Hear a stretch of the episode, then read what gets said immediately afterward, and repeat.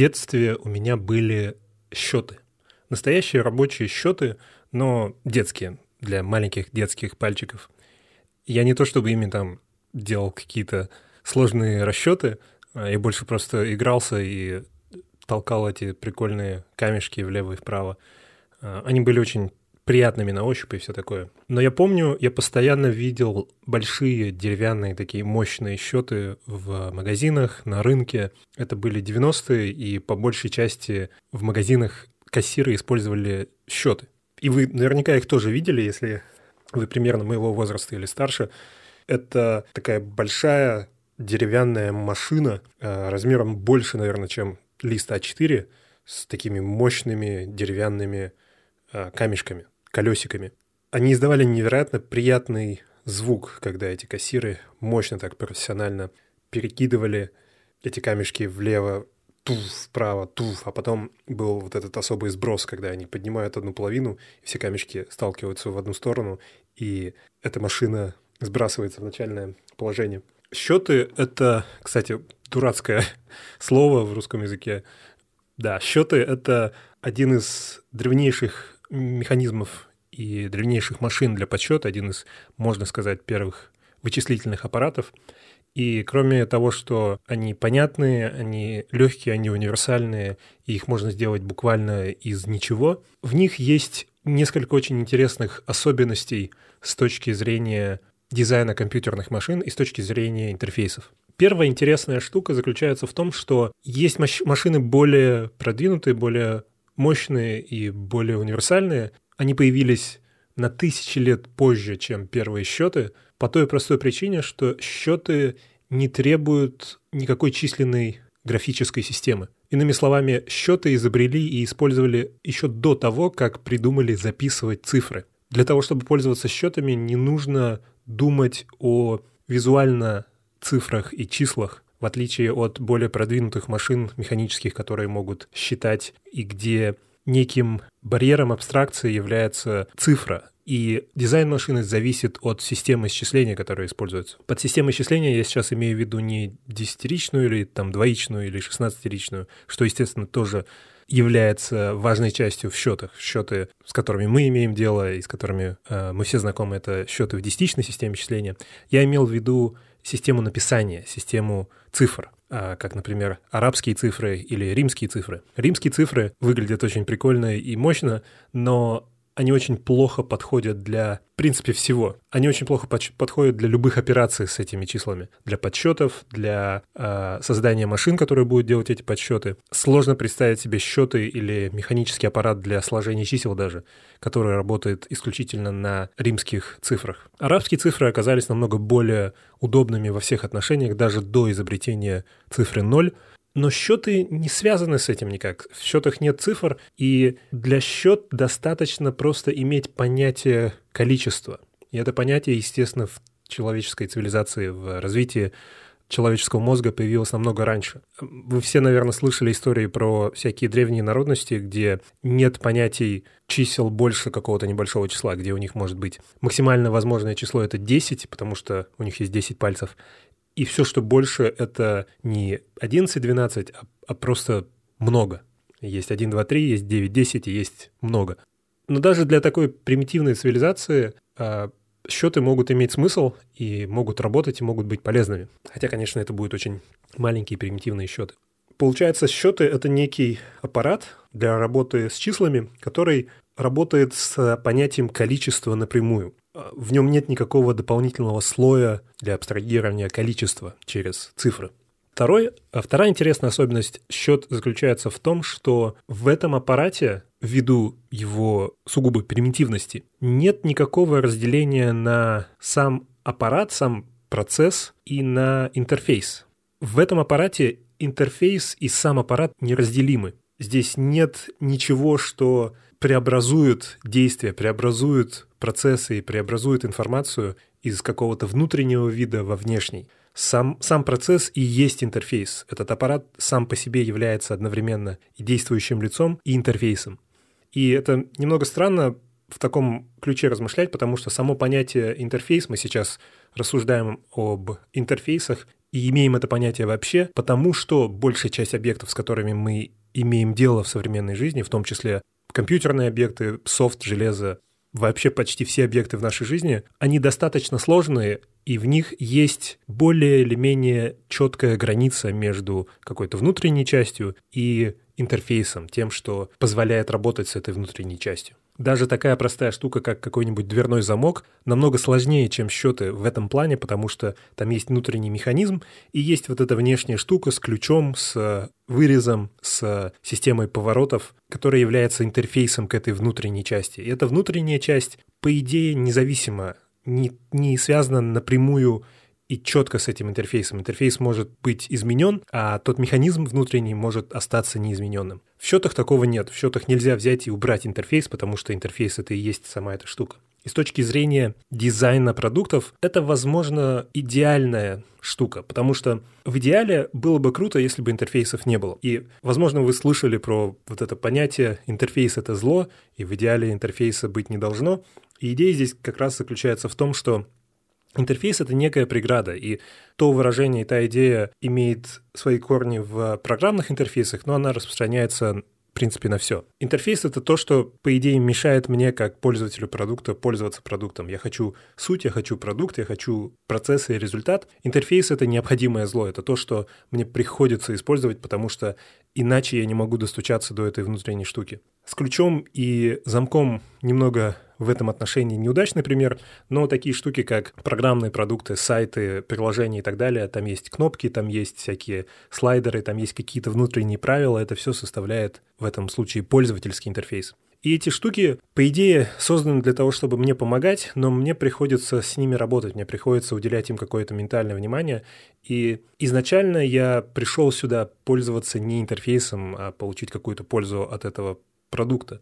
И интерфейс — это то, что я, то, что мне приходится использовать. Такие штуки, как счеты, очень редкие в современной жизни. Очень редко мы сегодня видим объекты, которые полезны, достаточно полезны для современных реалий, и при этом обладают таким минимальным или вообще отсутствующим интерфейсом. На протяжении тысячелетий счеты были основным механизмом для подсчетов, и этого хватало, потому что большей, в большей части истории Земли нам не нужно было делать таких сложных расчетов, как сегодня, как даже несколько сотен лет назад. Грубо говоря, достаточно было складывать и вычитать. Естественно, в первую очередь этим пользовались торговцы, те, кто каким-то образом обменивались, продавали и покупали товары. И чаще всего это то, что сегодня называют чистой математикой или теорией чисел, в том плане, что их интересовали только целые числа, или даже, пойдем еще дальше, только натуральные числа, только положительные целые числа они могли обмениваться товарами, которые не делились на какие-то маленькие составные части. Но в какой-то момент, естественно, история повернулась в ту сторону, где нам понадобились более сложные вычисления. Люди давно научились делать намного более сложные вычисления на бумаге и в уме, но не было достаточно мощных аппаратов для этого. Счеты сложно использовать даже для тригонометрии. С течением прогресса стали появляться машины чуть более сложные. Они все еще механические, они все еще в этом плане похожи на счеты, но они позволили делать подсчеты намного более сложные. В том числе деление, впоследствии какие-то штуки математического анализа.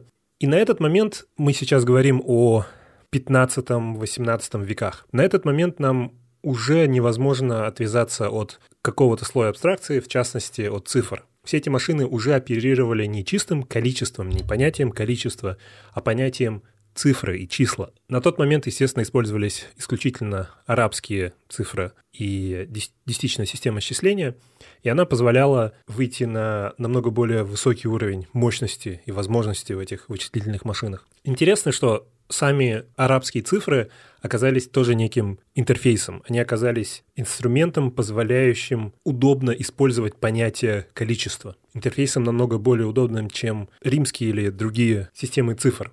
В начале XIX века английский ученый, математик Чарльз Бэббидж, и сегодня, когда мы говорим ученый математик, мы представляем себе человека, занимающегося математикой. В то время ученые, как правило, занимались и изучали почти все. Обычно их называли философами не в том плане, что, как сегодня, э, что они изучают философию, а в том плане, что они изучают натуральные науки. И ученые в то время такой ученый, как Бэббидж, занимался, э, изучал очень много разных областей, в том числе математику. И ему в голову пришла идея создать довольно мощную машину для дифференциального исчисления. Это 19 век, это Британия, это морская держава, это империя. Этому народу и этой культуре нужно очень много подсчетов. Ей нужно считать все, что связано с деньгами, ей нужно считать все, что связано с мореплаванием, ей нужно считать все, что связано с а, управлением империей. И все эти подсчеты делали люди. Да, они использовали довольно примитивные машины, в том числе счеты, в том числе вот эти простые механические машины, но они их использовали для самых примитивных операций, для сложений, для умножений, для, может быть, каких-то простых формул, но никакая машина не могла высчитать сложную формулу, никакая машина не могла э, найти интеграл, никакая машина не могла сделать что-то, что сегодня может делать э, простой запрос в Google. И Чарльз Бэббидж спроектировал такую машину на бумаге, и, к сожалению, на тот момент сложно было найти каких-то инвесторов для построения такой сложной машины. Она оказалась достаточно сложной. Он не мог ее создать в своих условиях. Ему нужны были деньги, ему нужна была поддержка, ему нужен был какой-нибудь инженер, какой-то человек, который способен все эти детали понять и построить эту машину. И он нашел небольшую поддержку в лице государства, в лице английской короны, потому что они поняли, что такая машина на самом деле помогла бы во многом государству и банкам и всем-всем-всем подсчетам. Люди, которые занимались подсчетами на тот момент, уже назывались компьютерами, то есть вычислителями. И можно было... И это на самом деле сохранялось до практически до 30-40-х годов, до появления полноценных цифровых компьютеров. Можно было встретить объявление о вакансии, что нам требуется компьютер, что нам требуется человек, который будет заниматься вычислениями. Грубо говоря, это человек, который будет сидеть и с какими-то примитивными машинами, проводить очень-очень много вычислений, записывать все это на бумагу, перепроверять и так далее. Бэббидж понимал, насколько это важная задача, он также понимал, насколько много ошибок. В то время большая часть стандартных вычислений были записаны и опубликованы в виде книг или журналов. И, опять же, если вы достаточно не молодой человек, вы, возможно, помните, в школе использовались так называемые таблицы Брадиса. Это грубо говоря, сборник значений косинов, синусов и разных других э, тригонометрических функций для разных чисел. Есть бесконечное количество э, углов, для которых нужно узнать косинус и синус, но есть просто несколько тысяч стандартных э, базовых углов, и таблица Брадис – это такая тетрадка, такая книжка небольшая, где записаны значения косинусов, косинусов, косинусов и синусов для кучи разных углов. Вместо того, чтобы высчитывать их в очередной раз, можно было взглянуть в эту таблицу. В то время, с 17 по 20, в принципе, век, очень многие вычисления были таким образом записаны и опубликованы, чтобы их не повторять. И это касалось не только тригонометрических функций, но и кучи разных математических формул, в том числе для математического анализа. И Бэббидж и коллеги заметили в какой-то момент, что если взять разные книги а, разных публикаций, то значения там могут не совпадать. И сложно было понять, кто где ошибается, всегда можно, да, перепроверить, но если несколько книг расходятся в значениях, то теряется весь смысл, теряется э, вся идея удобства этих книг, непонятно, где искать ошибки, непонятно, кому доверять. И человека с сильным математическим складом ума, хотя мне очень не нравится это выражение, но в данном случае оно приемлемо, мне кажется, потому что, судя по всему, Бэббидж был во многом очень стереотипичным по сегодняшним меркам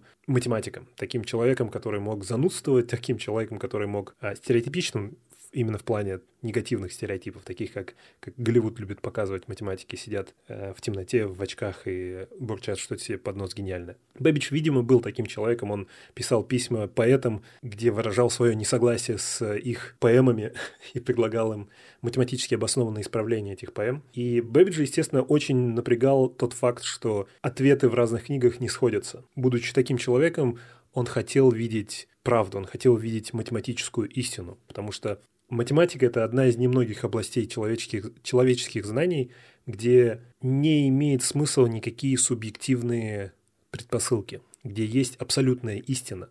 Люди, увлекающиеся математикой, во многом, я думаю, привлечены этой особенностью. Почти никакая другая наука не позволяет увидеть абсолютную истину, доказанную истину, с которой просто никто не может спорить. Если есть математически доказанная истина, то это самое правдивое, самое настоящее, самое чистое, что существует во Вселенной. Бэббидж заразился идеей сделать машину, которая избавит людей от этой проблемы. Он нашел небольшую поддержку от правительства Великобритании, но, к сожалению, эта машина оказалась намного сложнее в изготовлении, чем ему казалось. Он был очень амбициозным, и этот проект был очень амбициозным, и ему не удалось построить эту машину. Однако в процессе работы над этой машиной ему пришла в голову еще более гениальная идея. Оказывается, если вывести эту машину на новый уровень, добавить ей несколько новых слоев для вычислений, то получится машина, позволяющая вычислять не только определенные формулы математического анализа, а вообще делать абсолютно любые вычисления. Та первая машина для мат-анализа называлась Difference Engine. Ему в голову в процессе разработки пришла идея аналитического движка, Analytic Engine – и, грубо говоря, это универсальный компьютер. Это полноценный компьютер, позволяющий делать любые вычисления. И когда мы говорим полноценный компьютер, мы имеем в виду Тюринг полный. То есть такой компьютер, который фактически способен делать абсолютно любые вычисления наряду с вашим компьютером, с тем компьютером, который я сейчас использую для записи, с вашим телефоном и с любым другим современным компьютером. Речь не о скорости, возможностях и 3D-графике, а о том, что он фактически способен сделать все те же вычисления. Это все еще 18, э, извиняюсь, все еще 19 век, э, все еще начало 19 века. И этот проект в сотни раз более амбициозный. Если тот Difference Engine еще фактически можно было сделать, аналитический движок сделать на тот момент было невозможно. По многим причинам, в том числе по инженерным причинам, количество деталей, количество соединений, сложность этой машины была запредельной. До такой степени, что ее на самом деле никогда не сделали. Но если ее представить, если взглянуть на все планы Бэббиджа, то это машина, занимающая несколько комнат. Это, это штука размером с тепловоз. И в ней есть память, и это полностью механическая память, состоящая из тысяч трубок, имеющих специальные зазоры, и они могут поворачиваться, и они могут хранить информацию, хранить числа. Притом они способны передавать числа из одного места в другое место памяти. И эта штука занимает большую часть объема этой машины. Это несколько метров и несколько тонн металла. В этой машине есть центральный процессор, в котором есть своя память и есть механические вычислительные аппараты, позволяющие работать с этой памятью и производить любые вычисления над числами. Естественно, для того, чтобы работать, для того, чтобы процессор мог работать с основной памятью, каким-то образом передавать информацию в эту память и получать информацию оттуда. В этой машине существовали специальные механические, опять же, штуки, соединяющие память процессора с памятью основной. Это механическая труба, иногда в размером в несколько метров, которая соединяет разные механические металлические трубы, в которых хранится информация. План этой машины включал условия, то, что сегодня в программировании создается с помощью if и else. Эта машина поддерживала ввод информации и переменные. И самое главное в этой машине был принтер, был встроенный принтер, позволяющий выводить информацию и печатать ее на бумагу, потому что Бэббиджа очень волновала точность. Ему было недостаточно, чтобы эта машина дала ответ, чтобы потом человек записал ее на бумажке. Ему нужно было гарантированно получить правильный ответ на бумажке, и он встроил туда принтер. Немного, конечно, печально, но эта машина никогда не была построена. Естественно, Бэббидж не увидел ничего, никакой даже части этой машины э, в своей жизни. И он написал, что я надеюсь, что потомки оценят, имело ли это смысл, оценят мощность и глубину идеи. Бэббидж опередил прогресс на больше, чем на сотню лет. Только через сто с лишним лет мы увидели в 20 веке, в начале, в середине 20 века реализацию Тюринг полной машины, Наверное, да, Бэвидж не понимал полноценно и глубоко математического обоснования и того, насколько мощную штуку он придумал. Его интересовали вычисления, но, наверное, он не имел представления, что, на что способна эта машина на самом деле, если она была бы построена. Только в 90-х годах по проекту музея. Часть этой машины была построена, та часть, которая вычисляла, э, делала основные базовые вычисления. И эта машина была построена, и она доказанно работает. Она вычисляет э, небольшие простые формулы и печатает их на принтере. Следить за работой можно посмотреть в интернете на то, как эта штука работает. Это удивительное зрелище, потому что они еще сделали ее полностью прозрачной, таким образом, что мы видим память, мы видим вот эти трубы, в которых хранятся числа, как они поворачиваются и как информация физически передается и преобразуется внутри этой памяти. И это довольно завораживающее зрелище. В одном из предыдущих подкастов мы говорили о машине Тюринга и о том, как ее реализацию тоже можно увидеть где-нибудь в интернете, где ее делали и в физическом, и в виртуальном мире, э, и в том числе из каких-нибудь лего. И за этим тоже очень прикольно следить. В отличие от машины Бэббиджа, Тюринг-машину можно понять. То есть ее можно, на нее можно смотреть и можно следить за тем, что происходит, потому что если вы смотрите на то, как она печатает цифры и то, как движется лента, вы можете понять алгоритм, вы можете понять, что происходит. Чтобы понять это по-настоящему, стоит прочитать э, научную работу Тюринга или книгу, которую я рекомендовал в прошлом выпуске, которая называется Annotated Turing или э, «Читая Тюринга». Машину Бэббиджа понять таким образом не получится, скорее всего. То, что в ней происходит, намного сложнее, и то, как в ней представлена информация в физическом виде, она, скорее всего, несовместима на каком-то сколько угодно имеющем смысл масштабе с человеческим восприятием. Но это, тем не менее, выглядит очень круто. Его ассистент Ада Ловлейс, британская ученая и математик, фактически считается первым программистом в мире, потому что она поняла мощь этой машины, она поняла задумку Бэбиджа, и она написала несколько первых программ для этой машины, несмотря на то, что машины не было. Она стала изучать возможности этой машины, она писала алгоритмы для того, чтобы на этой машине можно было делать различные вычисления. Мне очень сложно представить эту реальность. Это монархия, это 19 век, это вот эти смешные платья и безумные парики, и люди в дурацких костюмах, субъективно дурацких. И у человека есть схема машины, имеющей память, процессор, условия if, ветвление, переменные, принтер, Тюринг полная машина и программы, написанные для этой Тюринг полной машины. Это феноменально, и удивительно, сколько в истории есть случаев, когда кто-то опережает время настолько сильно, что сейчас, когда мы смотрим назад на это, я не знаю, как-то очень обидно. Обидно хочется найти этого человека, его как-то воскресить, ему рассказать обо всем этом, чтобы, возможно, ему было не так одиноко, что ли, в том прошлом, где он попал не в то время. У этой машины Бэбиджа был еще более сложный интерфейс. Для ввода информации в эту машину использовались перфокарты.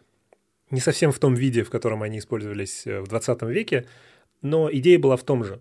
С помощью бумажки, в которой есть в нужных местах дырки, можно было ввести информацию в эту машину. Это уже тот случай, когда машина настолько сложная и настолько сильно отличается от того, как работает человеческий мозг, что у него есть свой язык, у него есть некая, некая своя система, несовместимая с человеческой. И пришлось сделать некий преобразователь, некую штуку, позволяющую переводить информацию из нашего человеческого формата в этот машинный формат. Кстати, еще одно воспоминание из детства. Я стал увлекаться компьютерами довольно рано. Я услышал или прочитал в каких-то книжках и журналах это слово, узнал о существовании слова интерфейс. И для меня, естественно, интерфейс был долгое время графическим интерфейсом. То есть под словом интерфейс я подним, понимал конкретно графический интерфейс программ. Кнопки, окна, поля ввода — это интерфейс. Какой-нибудь там Linux со своими непонятными текстовыми командами — это не интерфейс. Так я это понимал. Мой папа не был в этом мире, он не увлекался компьютерами, а, но он увлекался радиотехникой. Он на самом деле еще работал в вычислительном центре, но намного раньше, до, до появления каких-либо графических интерфейсов. Когда мы с ним, я помню, в какой-то момент заговорили о интерфейсах, я, я как-то упомянул это слово, и мы, мы обсуждали что-то компьютерное. Оказалось, что мы друг друга не понимаем. И выяснилось, что в его мире, в его понятиях интерфейс это тоже существующее слово, однако оно означает то место, куда в аудиосистему подключаются наушники. И только спустя много лет я понял, почему это так. До того момента я не понимал, я думал, это просто или синонимы, это никак слова не имеют между собой никакой связи. Интерфейс — это графическое выражение программы, дырка в усилителе — это не интерфейс.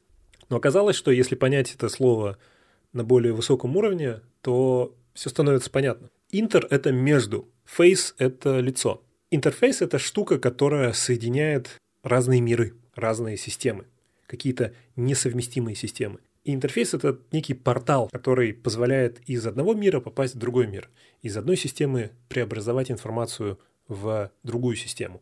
Та дырка, куда вставляется провод от наушников, является интерфейсом, потому что внутри, с той стороны этой дырки, находится система, где звук представлен в виде особых электрических сигналов. И этот звук не слышен, этот звук не имеет никакого смысла для человека. Это информация, которая имеет смысл только в той внутренней электронной электрической системе.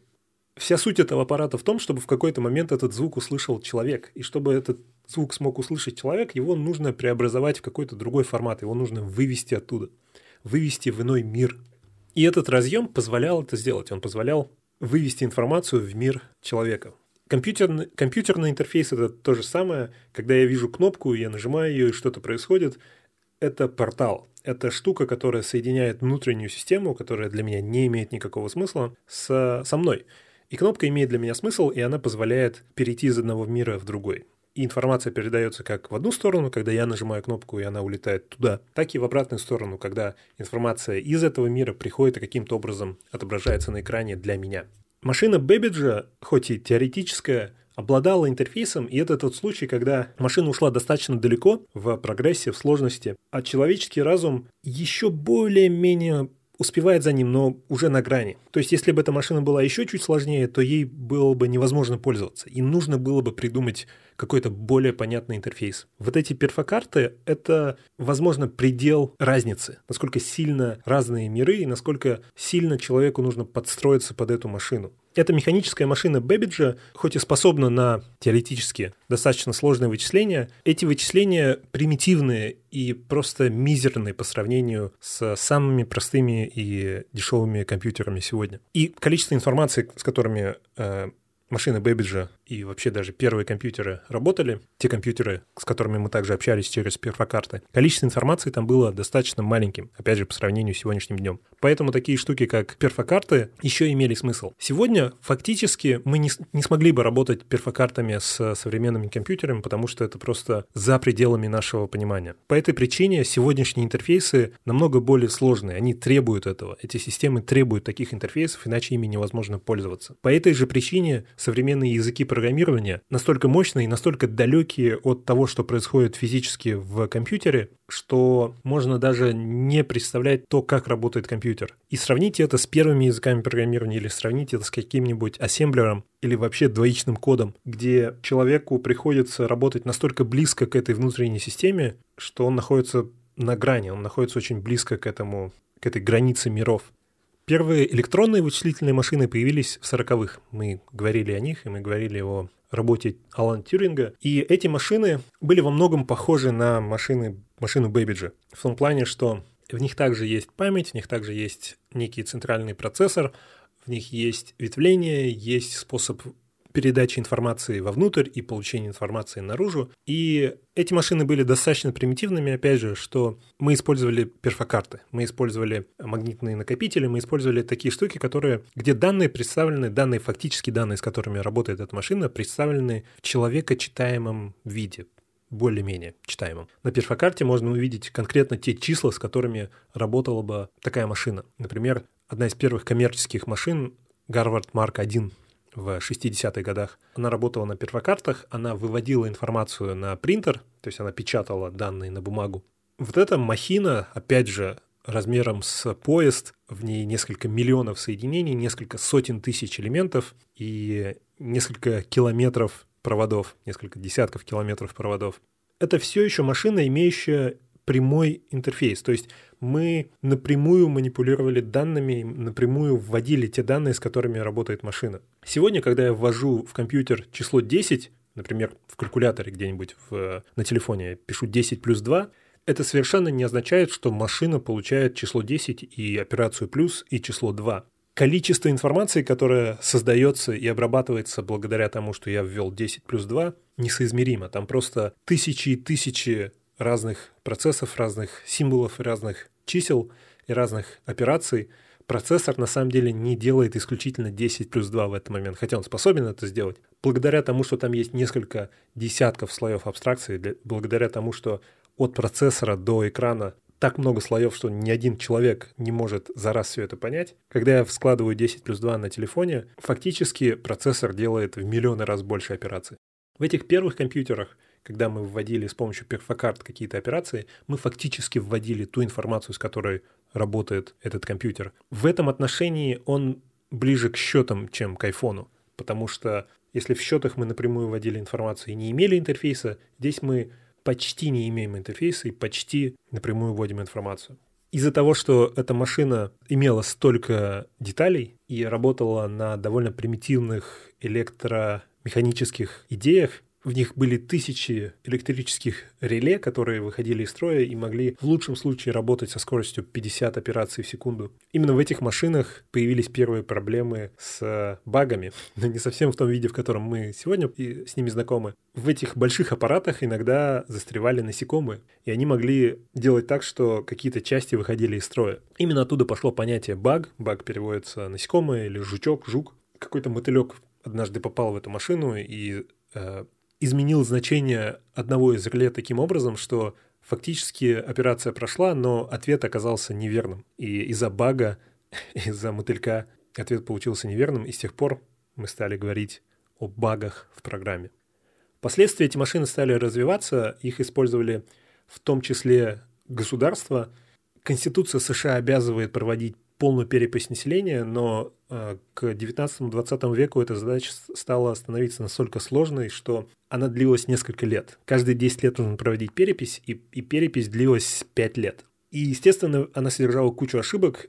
Эта информация очень важна для политики, очень важна для развития страны, для бюджетов и так далее. Но ручная перепись многомиллионной нации, сами представляете, какие там возможные ошибки. Машины, позволяющие автоматизировать этот процесс невероятно важны, и первые так называемые табулирующие коммерческие машины стали производиться в США, и впоследствии одна из компаний, которая занималась производством таких машин, стала называться IBM. Сегодня она также продолжает производить машины, которые позволяют делать подсчеты, но в более, универсальном виде. На тот момент, мы сейчас говорим все еще о 40-х, 60-х годах, для ввода информации стали использоваться не только перфокарты, но и такие штуки, как клавиатуры, где можно было уже напрямую вводить какие-то данные, и в том числе программы, где программы тоже считались данными и вводились или через перфокарты, или через клавиатуры. Для вывода информации использовалась бумага. Там были экраны, но это довольно примитивные экраны, позволяющие выводить очень ограниченное количество информации, и они использовались в первую очередь для отладки для того, чтобы увидеть, что происходит, для, может, вывести какой-то статус, но итоговый результат операции, подсчета и так далее выводился на бумагу. И бумага являлась основным форматом для вывода информации. Получается, интерфейс у этих машин был таким, что информация выводилась в человекочитаемом виде на бумагу, а вводилась в неком гибридном виде. С одной стороны, человек мог понять все эти программы и команды и числа, с другой стороны, использовались штуки, рассчитанные, в первую очередь подстроенные под реалии этих компьютеров. Те экраны, те мониторы, которые использовались для вывода какой-то информации, были достаточно неудобными, достаточно большими и малофункциональными. Более того, даже в тот момент, когда мы научились выводить информацию на эти экраны попиксельно, и это довольно безумная идея, если посмотреть на то, как это работает. Это некий фосфорный прямоугольник, куда с помощью специальной магнитной пушки выстреливаются электроны. И магнит, если мы можем контролировать магнит, его положение, мы можем контролировать то, куда на этот прямоугольник будут падать электроны. Когда электрон падает на фосфор, в этом месте фосфор загорается. Визуально он становится э, подсвеченным. И если стрелять электронами в разные точки экрана, то эти точки будут подсвечиваться. Таким образом мы получаем вот эти пиксели. И если научиться управлять этим магнитом очень быстро и очень ловко, то можно пытаться нарисовать что-то на экране. Это безумно, потому что я не представляю, насколько сложно добиться такой точности, такой скорости, чтобы можно было выводить на экран любую информацию из пикселей. И даже когда появились такие мониторы, проблема была не столько в этом магните, который достаточно хорошо научился выстреливать пиксели в нужные, э, выстреливать электроны в нужные пиксели, в нужные места, сколько проблема была в памяти, потому что даже 100 на 100 пикселей, экран совершенно небольшой, позволяющий вывести несколько символов, это уже 10 тысяч неких ячеек информации. И даже если и даже если на каждый пиксель выдать всего по одному биту, это 10 тысяч бит. На тот момент это очень много, это, это большое количество памяти. И для работы с этим графическим экраном не хватало, не всегда хватало памяти, не всегда хватало памяти, чтобы хотя бы представить программно то, что нужно вывести на экран. Поэтому в те годы довольно популярными были не только пиксельные мониторы, но и векторные мониторы. Такие, где информация выводилась не с помощью отдельных пикселей растровых, а с помощью некой математической формулы, которая выводила векторное изображение на экран. То есть не с помощью отдельных пикселей, а с помощью движения этой пушки, некой траектории по экрану. Тогда, чтобы вывести прямоугольник, нужно не столько пикселей, сколько есть во всех этих сторонах, а нужна лишь в каком-то виде математическая формула, которая говорит, что нужно выводить линию здесь, потом поворачивать, выводить линию здесь и так далее, что во многом экономило память первые игры были именно векторными играми по этой причине. Вот эта идея вывода информации на бумагу, по сути, была электронной цифровой печатной машинкой. Иногда даже использовали, в принципе, те же механизмы и те же технологии, что и для печатных машинок, для того, чтобы выводить информацию, но не с человеческих пальцев, а из компьютеров. И когда память и технологии мониторов стали достаточно успешными и достаточно мощными, люди стали симулировать эту бумагу. Они стали симулировать, грубо говоря, бесконечный лист бумаги на, бесконечном, на бесконечной печатной машинке. И это наследие используется до сих пор. Любой современный программист использует командную строку, использует терминал. И терминал — это симуляция печатной машинки. Именно поэтому многие проблемы терминалов все еще сохраняются. Несмотря на то, что сегодня 2018 год, и у нас есть намного, намного более сложные системы, интерфейсы и графика, мы работаем с терминалом, где информация выводится последовательно, посимвольно. Потому что, по сути, это телетайп. Это способ передачи символов из, одного, из одной печатной машинки в другую печатную машинку с помощью электрического сигнала. Это довольно примитивная технология, и сегодня у текстовых интерфейсов есть очень много проблем именно из-за этого.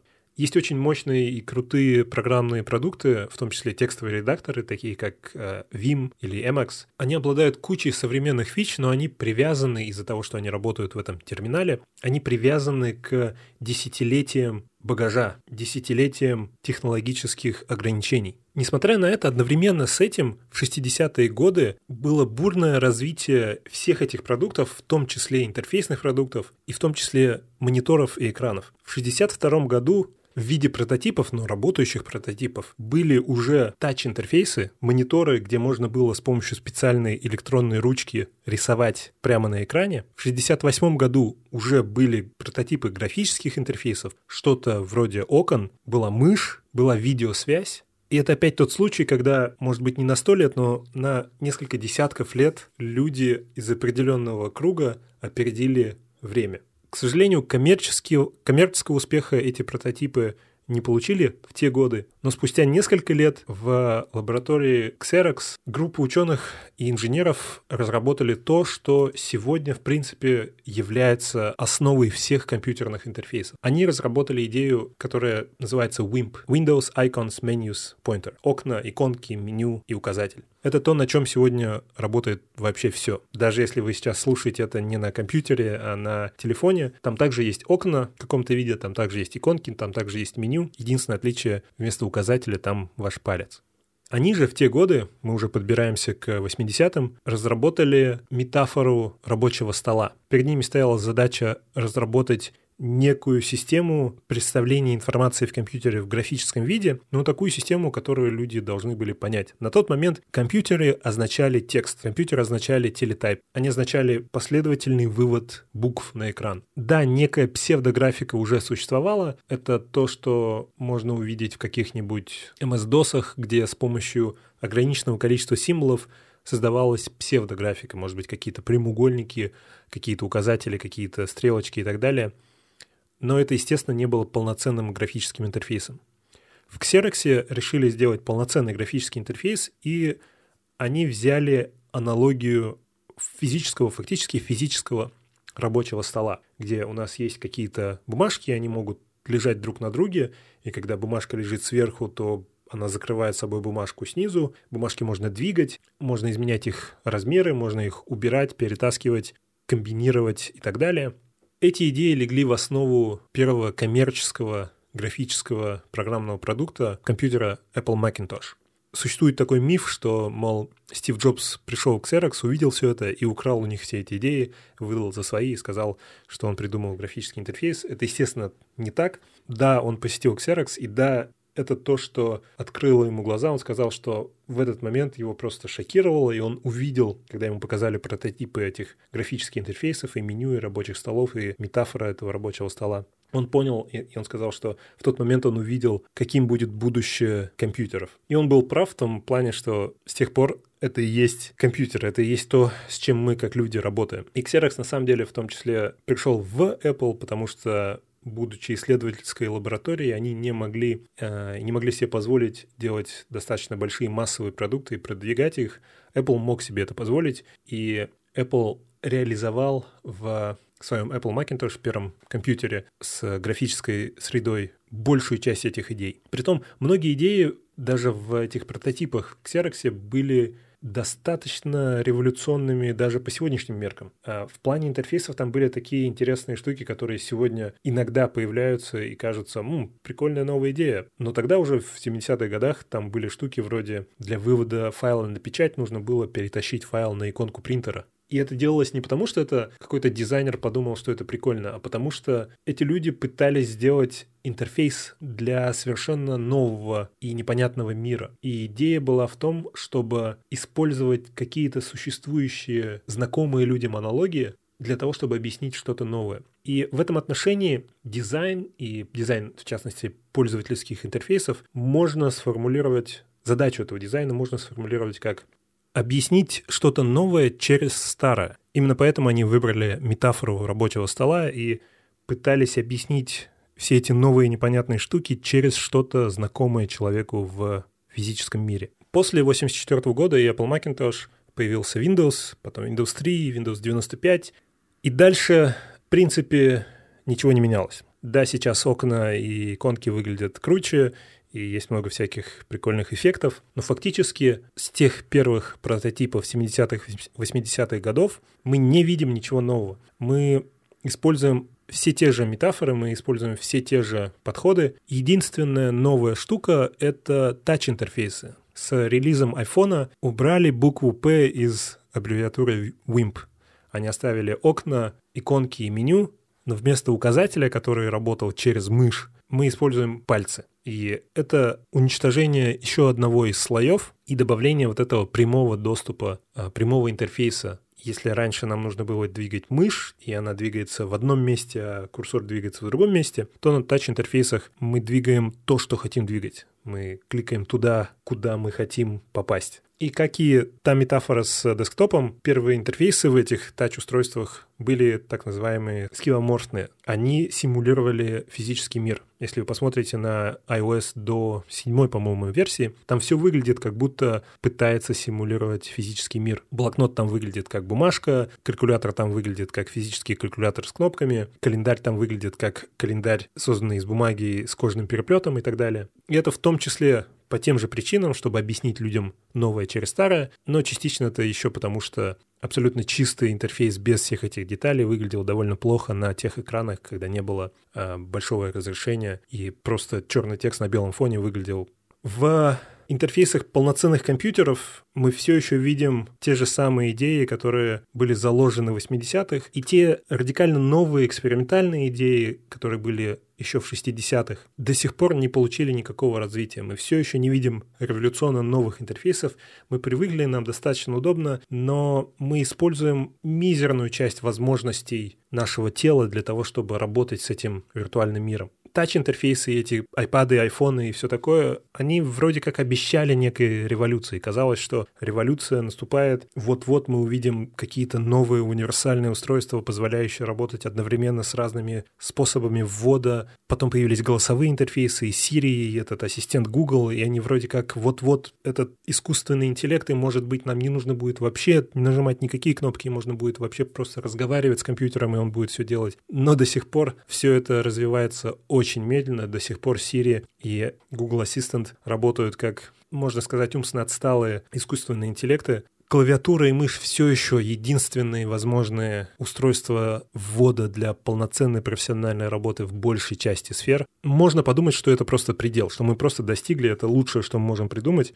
Мне кажется, будет довольно глупо так думать, потому что почти всегда, когда мы смотрим в прошлое и видим какие-то штуки, которые людям казались лучшими на тот момент, нам смешно, нам забавно, может быть, иногда даже грустновато, насколько люди были наивными, как им казалось, что это круто, и это прогресс, и это здорово, и это вершина человеческой мысли. Да, это вершина человеческой мысли, и это вершина прогресса на тот момент, но немного странно и немного печально это во многом из-за реалий коммерческого мира и монополии, мы не видим сегодня в последние декады какого-либо развития в этой области в плане полноценных десктоп-компьютеров и Windows, и Mac, и Desktop Linux не развиваются радикально, нет никаких новых идей, нет никаких экспериментов. Эксперименты сам, сами по себе это не здорово, то есть я, я не хочу, чтобы у меня интерфейс поломался и завтра все, все поведение изменилось но я хочу видеть какие-то попытки прогресса, я хочу видеть что-то, что, возможно, я еще не знаю, но окажется лучше и удобнее, чем то, что есть сейчас.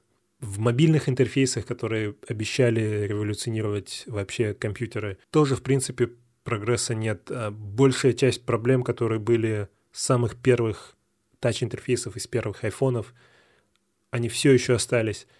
А в голосовых интерфейсах, как я сказал, тоже, ну вы сами это знаете, все не очень здорово, и большая часть людей, которые каким-либо образом используют голосовые интерфейсы, используют их для самых примитивных задач, так же, как это делали десятки лет назад. Так что дальше? Я верю, что это не конец, и что есть очень большой потенциал для развития интерфейсов и для развития вообще способов взаимодействия с виртуальным миром, способов взаимодействия с компьютерами. Компьютеры никуда не денутся, они будут становиться только мощнее, но мы пока не научились использовать эту мощь. И мы опять в этом месте как в машине Babbage, когда мы используем перфокарты, и машина начинает уже обгонять нас. То есть она начинает становиться настолько более мощной, что мы на этом уровне интерфейсов, на этом уровне способов взаимодействия с машиной не можем использовать весь потенциал этих машин нам нужны новые интерфейсы, нам нужны новые способы взаимодействия для того, чтобы получить что-то новое, получить что-то более мощное. И использовать эти, эту мощь для того, чтобы создать что-то, что мы пока даже не можем себе представить.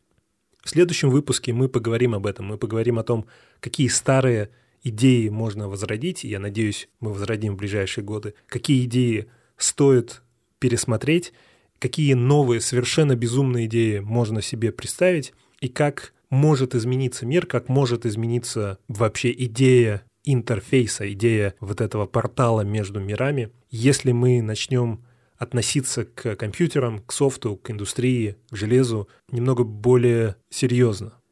И как может измениться мир, если мы, наконец, откажемся от идеи того, что вот эта интеллектуальная думающая работа заключается в том, чтобы сидеть и смотреть в прямоугольник. Потому что, несмотря на то, что у нас есть компьютеры и интернет и все такое, 200-300 лет назад интеллектуальная работа заключалась в том, чтобы сидеть и смотреть в прямоугольник, который являлся книгой, и что-то делать одной рукой или максимум двумя руками на каком-то другом прямоугольнике, который являлся листом бумаги. Сегодня все еще большая часть интеллектуальной работы и большая часть самой продуктивной деятельности, развивающей прогресс, заключается в том, чтобы сидеть перед прямоугольником, который является экраном, руками что-то делать на другом прямоугольнике, который является клавиатурой или мышью. Этот подкаст возможен благодаря помощи патронов на patreon.com. Вы тоже можете стать патроном или спонсором этого подкаста и выбрать любую сумму, которая будет автоматически списываться с вашей карточки за каждый новый выпуск. В обмен вы будете получать выпуски раньше всех остальных людей и будете получать небольшое приятное чувство помощи этому подкасту. Новые патроны в нашем сообществе с момента последнего выпуска это Алексей Карпов, Дмитрий Ильин, Андрей Лебедев, Александр Шевяков, Андрей Печанский, Иван Печарица, Яна, Алексей Наумов и Влад Моисеенко. Я думаю, в этот раз я назвал буквально три или четыре фамилии неправильно, что, мне кажется, неплохо по сравнению с обычной ситуацией. Спасибо за поддержку.